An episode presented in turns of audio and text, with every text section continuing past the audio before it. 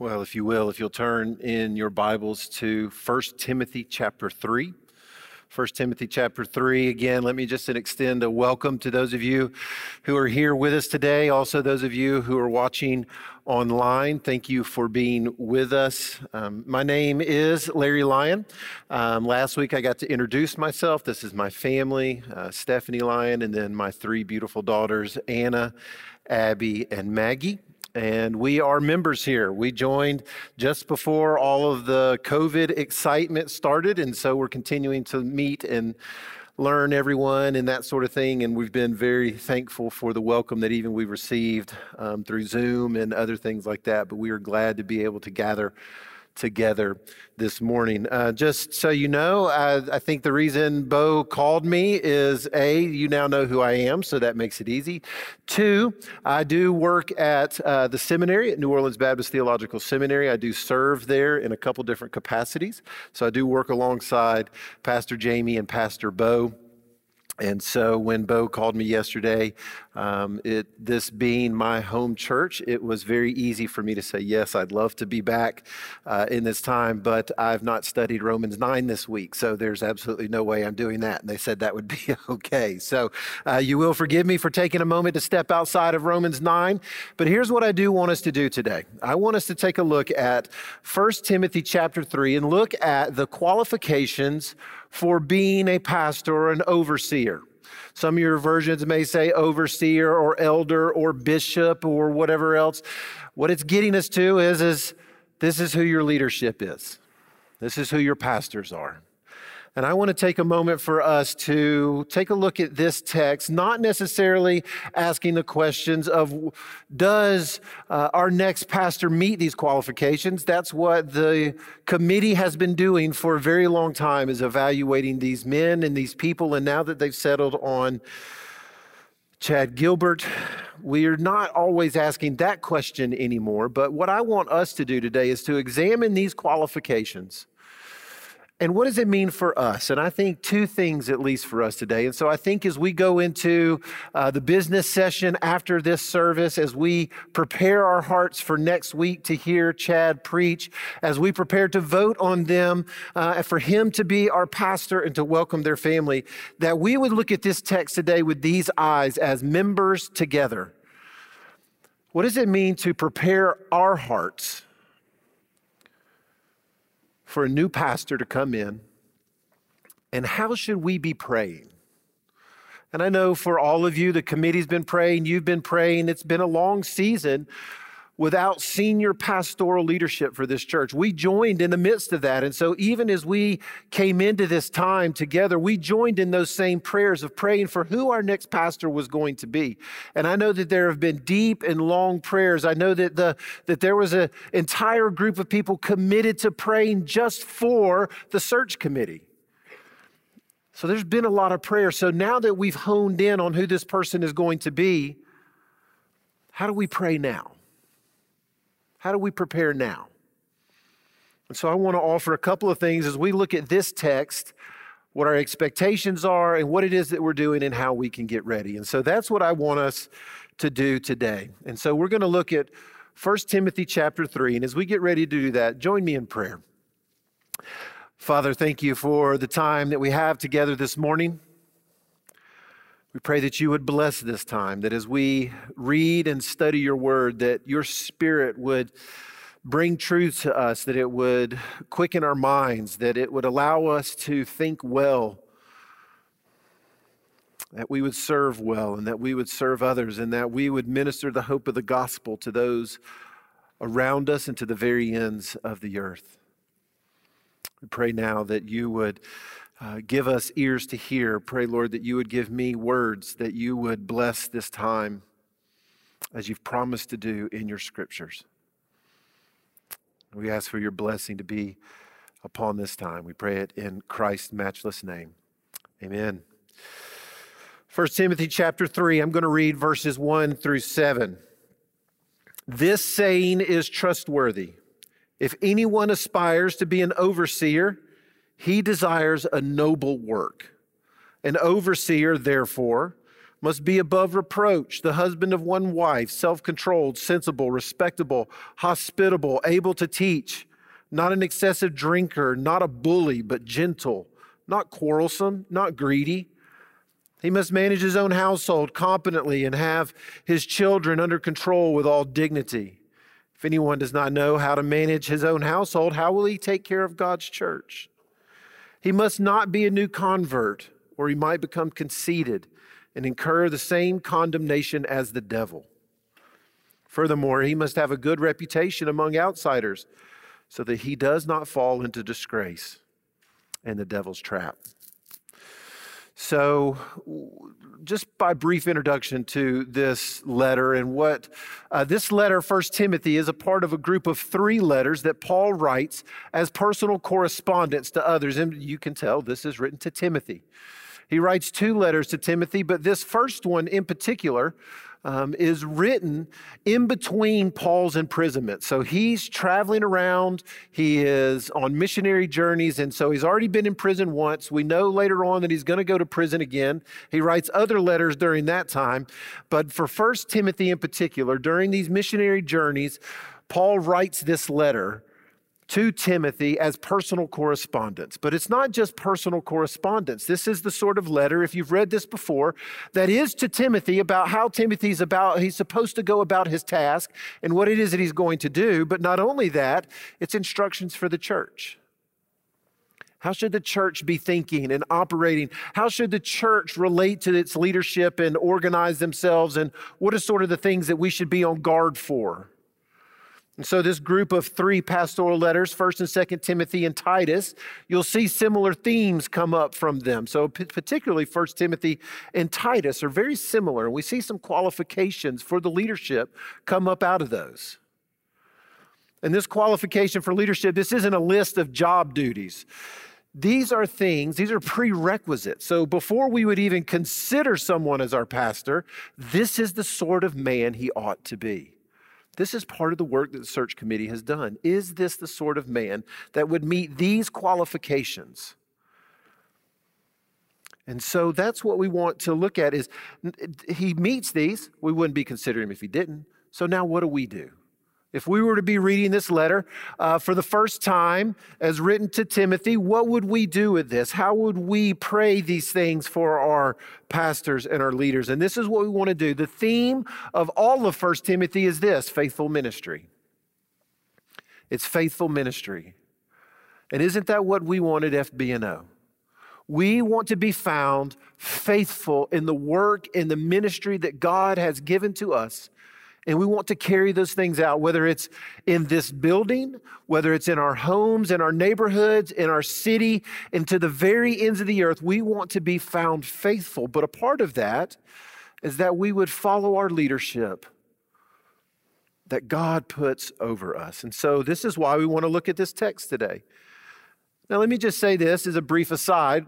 As a new member, as a newer member, this church has not been without leadership. And so I want to just commend to you your pastoral staff and your ministers, those that have served week in and week out. There have been staff transitions, there have been leadership needs that the, the staff that's been here have had to step in and to take on all in the midst of COVID and everything else. And so I'll just say and commend to you that our, our staff and our pastoral leaders and our ministers, our deacons, our membership, there has been leadership present. And God has honored that and blessed that. And let's pray that He will continue to do so. A senior pastor coming in doesn't replace all of that. It just doesn't, which means that we need to continue to serve and bless one another as the scriptures have has asked us to do and commanded us to do. But I do just want to take a moment to say that we would um, honor those that deserve honor and that our staff and our pastors and our ministers and our deacons and many of you, you deserve to be commended for the work that you have done as we have prayed and longed for a pastor for over two years. And so, just as a new guy around here, thank you. Thank you for that. It's been a blessing to my family. Now, I want to approach this text in two ways this morning. The first is how do we prepare our hearts? The second way is how do we pray for our next pastor? So, everything that we look at today, I've got four quick points for us to take a look at from this text about what it is that our pastor is going to do and how we prepare and then how we pray in the midst of all of that. So, let's take a look at verse one. Verse 1 This saying is trustworthy. If anyone aspires to be an overseer, he desires a noble work. Pastoral ministry is a noble work. Not only is it a noble work, it is in fact work. It is in fact work. I remember uh, when I was younger, you know, sort of the old joke was that pastors work one day a week and uh, they just kind of got up on Sunday and did some stuff, got the offering, and that was it. And if any of you know pastors, or if you pay attention, to, especially to the very stressful season that it is right now, really pastors work about 24 hours a day. It's, it's the amount of phone calls or counseling or ministry opportunities. Yes, there are seasons, and Sunday morning is a big one, but pastors, they work a lot. They're in the people business. And if you're like me, I can be hard and I can be difficult and I can walk through very hard things, and I need a pastor to help counsel me or walk me through things. And so there it is work. I want us just to remember that. I don't think that you doubt that, but just remember that our new pastor is going to labor hard for this congregation and for this city. So let's honor him in that and bless him in that. So he will serve as an overseer, as a pastor. This he is our leader. Right? So he will lead under the authority of Christ. Our next pastor will lead under the authority of Christ. He will serve as our primary leader. He will be the one that casts vision and gets out in front of us and shows us where to go. He is our under shepherd, meaning that Jesus is our good and great shepherd. And our pastor will serve underneath that to lead us and to guide us. 1 Corinthians chapter 11 verse 1 says this. This is what Paul is saying to the Corinthians and I think this is what our pastor is going to say to us. Imitate me as I also imitate Christ. Right? We follow that sort of leadership that shows us what it's like to be like Jesus and we follow that. We imitate him. Hebrews 13, 7 says something very similar. It says, Remember your leaders who have spoken God's word to you as you carefully observe the outcome of their lives, as we're watching and we see his life, imitate their faith. He is our under shepherd. He's going to show us and lead us into godliness and Christ likeness. So, what do we do? How do we prepare to welcome our next pastor in? If this is his responsibility and what it is that he's going to be doing, what do we do? The first is this serve the pastors and the ministers serve in this church so that they can lead well. There's a lot of us. And Lord willing, in the days ahead, there'll be more of us. It's impossible for a pastor to do every little thing in every nook and cranny of what it means to be First Baptist New Orleans. It's impossible. We need to help, we need to serve, and we need to be ready to serve when that call comes. The second thing that I would encourage you in is this is that we make their service a joy.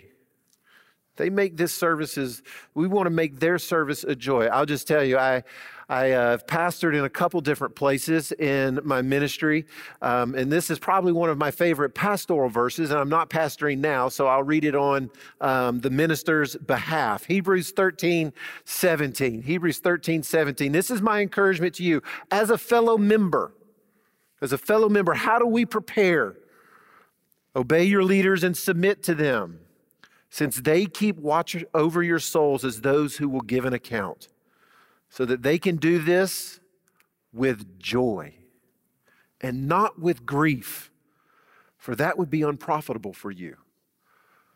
The author of Hebrews is encouraging us that as we're growing in Christ likeness, as we follow our leadership, we need to recognize that this is the tough part of pastoral ministry. God's watching them by watching you.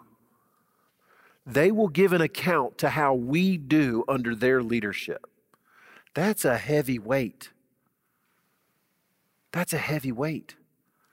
So they're going to give everything that they have to ensure that we're growing in godliness and Christ likeness and that we would be encouraged and build up with one another. Let's do our part. Let's make that a joy. Let's make it a joy for them to lead us. So that's how we would prepare. How would we pray? How do we pray for this next season and these next set of days as we begin to welcome our next pastor in? Let's pray, first of all, that he would imitate Christ. Let's pray that our next pastor imitates Christ. Let's pray that he leads with grace and authority, that he is a strong man who loves well. And let's pray that he is our shepherd, that he leads us and guides us, and that he's easy to follow and we're easy to lead. So that's the first thing. It's a noble work. He's going to be our leader. Let's look at the next thing, which is this is that he is to model the character we're supposed to follow. He leads under the authority of Christ and he models the character that we're to follow.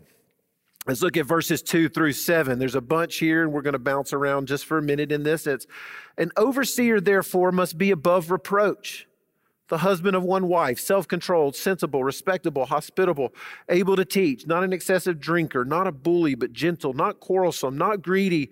He must manage his own household competently and have his children under control with all dignity. If anyone does not know how to manage his own household, how will he take care of God's church? He must not be a new convert. He might become conceited and incur the same condemnation as the devil. Furthermore, he must have a good reputation among outsiders so that he does not fall into disgrace in the devil's trap. I mean, this is a, these, are, these are character issues. These are, does, does this man qualify? Because these are the characteristics that he has. He models for us godliness. He models for us what it means to be a faithful believer. Now, this isn't the entire list of what it means to be a Christian. And it's not certainly a list of rights and wrongs and do's and don'ts. But what Paul is telling us is that character matters. And the character of our next pastor matters. We're all familiar with the bracelet of WWJD. What would Jesus do? Well, one of the ways we answer that question is what would our pastor do? We can read the Bible and see what Jesus does in so many situations, but then in other situations, we make those applications, but sometimes we just need good, visible, concrete examples. It helps us to learn well. Well, what would our pastor do? How does he conduct himself? How does he live his life? How does he walk these things out? I should do likewise. And that's an expectation we should have of our pastor, not just that he meets these qualities, but that he sustains them and he models for us what it means to be like Jesus. So we should never be afraid to be like our pastor. We should want to be like our pastor. But notice how so many of the issues of the qualifications for a pastor is his character. His character matters. And you notice that in this list, there's very few competence at task issues, right? It, we'll talk about this next. There is that statement that he's able to teach, but you notice that's not the top of the list, nor is it the end of the list. It's in the middle of them. The rest of these are character issues.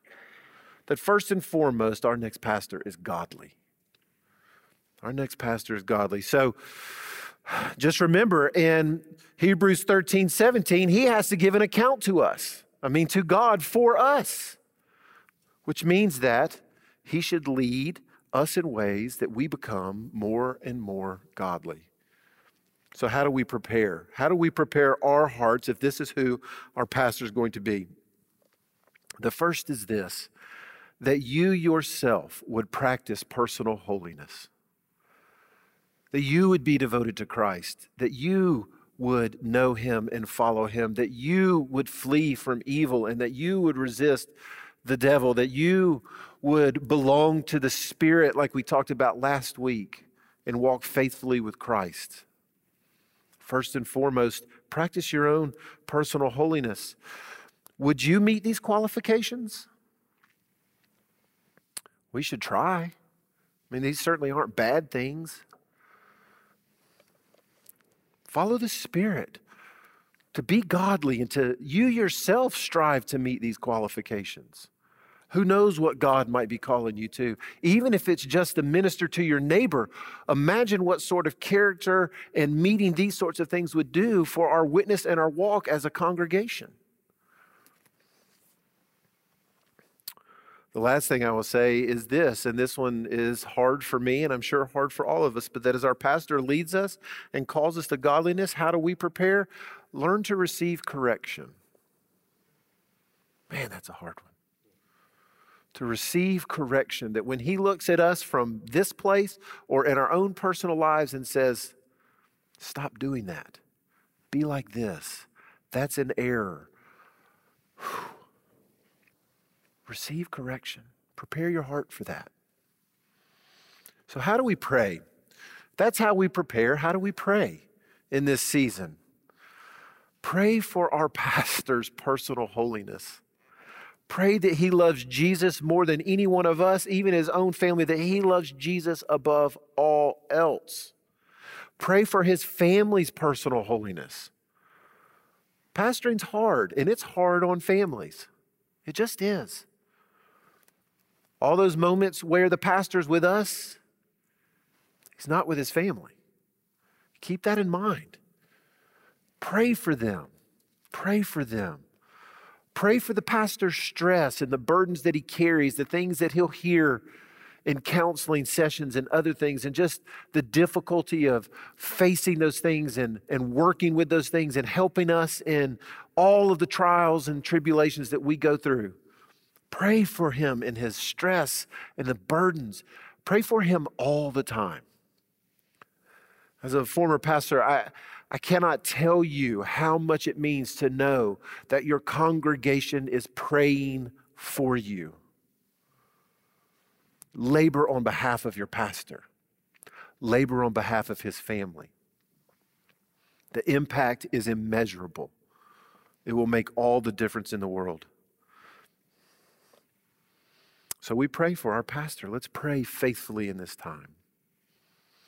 Let's look at uh, verses 2 and in verse 6. I want to address a couple of things that the pastor does. Not only does he lead and not only does he model, but he also teaches the word and guards the flock. If you read 1 Timothy, 2 Timothy, and Titus as the pastoral letters, these epistles that Paul is writing to these leaders of the churches, one of the main things that they're supposed to do is teach the word is to teach the word. So we see in verse 2, right there in the middle, or right towards the end of verse 2, it says, able to teach.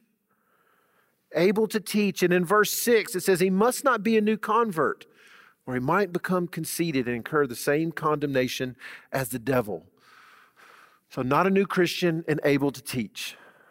Right? Those seem like pretty straightforward qualifications for a pastoral leader. But understand that one of the things that our new pastor is going to do for us is to protect us from false teachers and bad doctrine, which means that he's got to know and to love the Word of God. He's got to instruct us. He's got to motivate us to live righteously. He's got to guard us from falling in this way or in that way, to not fall on slippery slopes or to build up uh, barriers and walls around things that don't need to be there. That he would teach us how to evangelize and how to love our city, how to love our world, how to preach the gospel in season and out of season. He's got a big job and that's a part of his qualification. So, how do we prepare for that? Well, I think we have to be committed to the gathering and to the preaching and teaching of the word. That means that this time each week is important to us because our pastor is going to teach us. He's going to instruct us in the word, and it's going to be an outpouring of his love for the word and his love for us. So let's be committed to this gathering. Let's be committed to our small groups and hearing the word that so many of you teach week in and week out. Let's be committed to listening and hearing the word in all of those moments that we're given. And let's be a joy to teach. Let's be active listeners. Let's pay attention. So, how do we pray? How do we pray for our pastor in this next season? Well, let's pray that he knows the word and loves the word. When I was an early Christian and beginning to get the sense that God may be directing me towards some kind of ministry, I didn't know exactly what that was. I had a mentor who um, was an old chicken farmer named Ronnie Brassfield. And uh, an amazing man who, I mean, his ministry was just to pour the word onto other people. He didn't serve in any vocational ministry setting. He was just a Sunday school teacher who took me under his wing. And I remember one time he pulled me to the side at some event and he just said, Larry, I want to let you know what I'm praying for you is that you would love the word. To this day, standing here in this moment, it gives me chill bumps that that man, my mentor, would pray for me that thing. And I tell you, I guarantee you, he still prays as it's that simple prayer that you would love the word. Everything from that, its application and following it and reading it and knowing it, all of that would spring from that. Let's pray that our pastor knows the word and loves the word. Let's pray that for ourselves. Let's pray that he would grow in his own Christ likeness as he devotes himself to the Lord. My last point this morning, we'll look in verses four and five, verses four and five, which always is an interesting part of this qualification. He must manage his own household competently and have his children under control with all dignity. If anyone does not know how to manage his own household, how will he take care of God's church? Which is a good question because don't pastor kids sometimes freak out and do stuff? Well, sure. Sure, they do. But what's the point here? Well, the first is it's a character concern, right? What kind of dad is he? What kind of father is he? We can see that. We can watch that. How do his kids respond to him? See a shepherd at home? Because if he's not a shepherd at home, I bet you he's not a very good one here. That's what Paul's telling us. But the second thing is, is that why does Paul connect his household to us in the church? It's because we're family. We're family. So, what is the pastor supposed to do? Care for the family of God. He cares for the family of God. We're brothers and sisters. We're sons and daughters. We're in this together. We're not just a group of individuals that have come together and do some things at a church gathering. We're not a social club. The church is something very different. We are a part of God's family. We saw last week in Romans 8, we're co heirs with Christ. We're different. We're a family together, and that matters. That means we, it makes a lot more sense of how we bear one another's burdens and we do all of the one another's in the New Testament that we love and serve and care because it's our family. And if my family calls me, I don't second guess, I, I serve them. I forgive them. I bless them.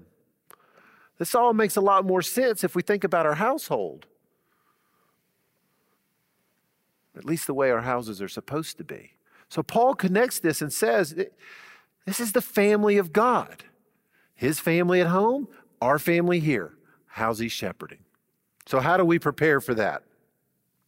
Well, how are we doing in our families? How are we doing in this family? Are we committed to it? If there's disagreement, are we seeking to resolve it and to find answers on the other side of it? Are we seeking forgiveness and loving one another and giving of ourselves? For a lot of us, yes. But let this be a challenge to us to honor one another, to prepare that a pastor would lead us in this sort of way, that we would love one another as a family, that we would show concern for one another. How do we pray then? How do we pray for our pastor? Well, let's pray that we would care for his family well that we would not be the cause of dissension and frustration and fighting in his own family, that we would serve them and love them and guard them and protect them, and we would pray earnestly for them. And let's pray that they would care for us very well, like their own brothers and sisters, like his own children, that he would lead us in those ways. So let me just make a couple points of application for us. I've given us several ones with prepare and pray, and so I'm just going to re walk through those very quickly. So, how do we prepare to receive our new pastor? How do we prepare to hear his words next week? How do we prepare in this? I'll just walk through these quickly. Prepare your heart to serve, be ready to go, be ready to take on the vision and the task that he puts before us. Be a joy to lead, be a blessing.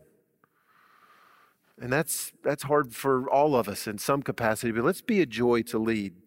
Let's submit to the scriptures and to our pastor as he leads us, as he leads us from this. Let's fight for our own personal holiness. Let us be holy. Let us not be filled with strife and conflict. Read your Bibles. That was one of your application points next week. If you know me long enough, this is always one of my application points. I cannot commend to you enough. Um, my friends uh, that I've pastored with, and otherwise, they'll get a chuckle out of this if they ever hear it. Read your Bibles. So when the pastor preaches, it's not just something you're hearing, but that you can resonate with and you know in your own heart and soul that this is what God's calling us to. So read your Bibles. The last way we can prepare is care for our faith family. Love one another well. So, how do we pray for our new pastor? How do we pray? We pray that he would love Christ and imitate him in everything that he does. Be diligent to pray for him in those ways.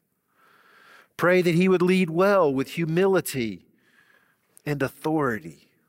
He would be strong. Pray for his personal holiness. Pray for his devotion time, that he would love the word. Pray that he would love the word deeply and that he would protect us well. Pray for his family. Pray that we would be a blessing to them and an encouragement to them. And lastly, continue to pray for our staff and our pastors and our ministers. Continue to pray for them as they come together as a team, what the days ahead holds.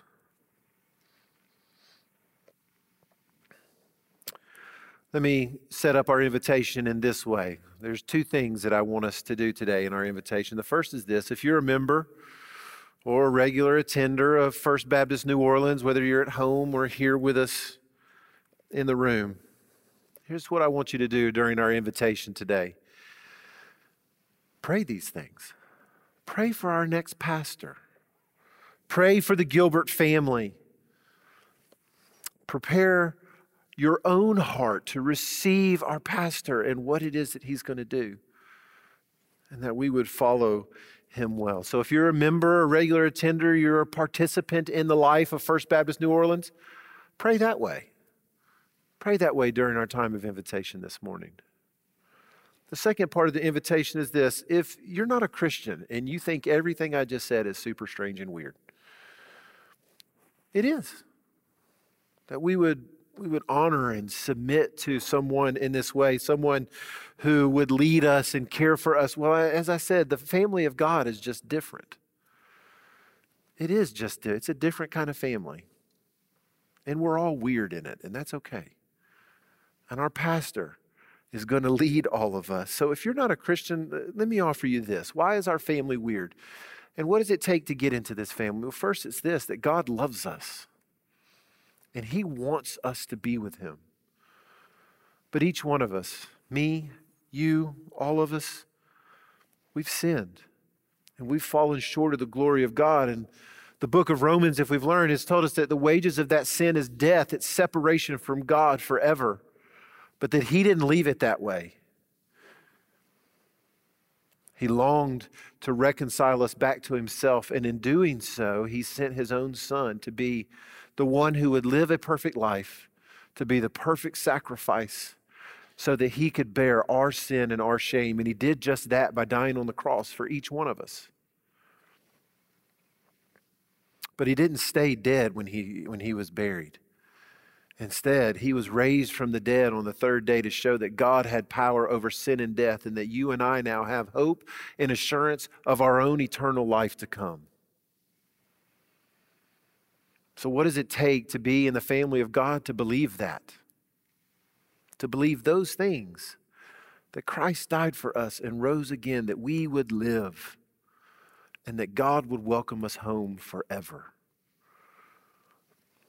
If you've never believed that or trusted in Christ, let me invite you to do that today. That when I pray in just a moment, we'll have uh, opportunity to respond. Those of you who just want to pray in your seats, that's fine. If you have questions about what it means to be a Christian, we'll be glad to talk about that with you. But just know that for all of us, Christians, non Christians, God wants to welcome us home. Our belief and repentance is what He asks for.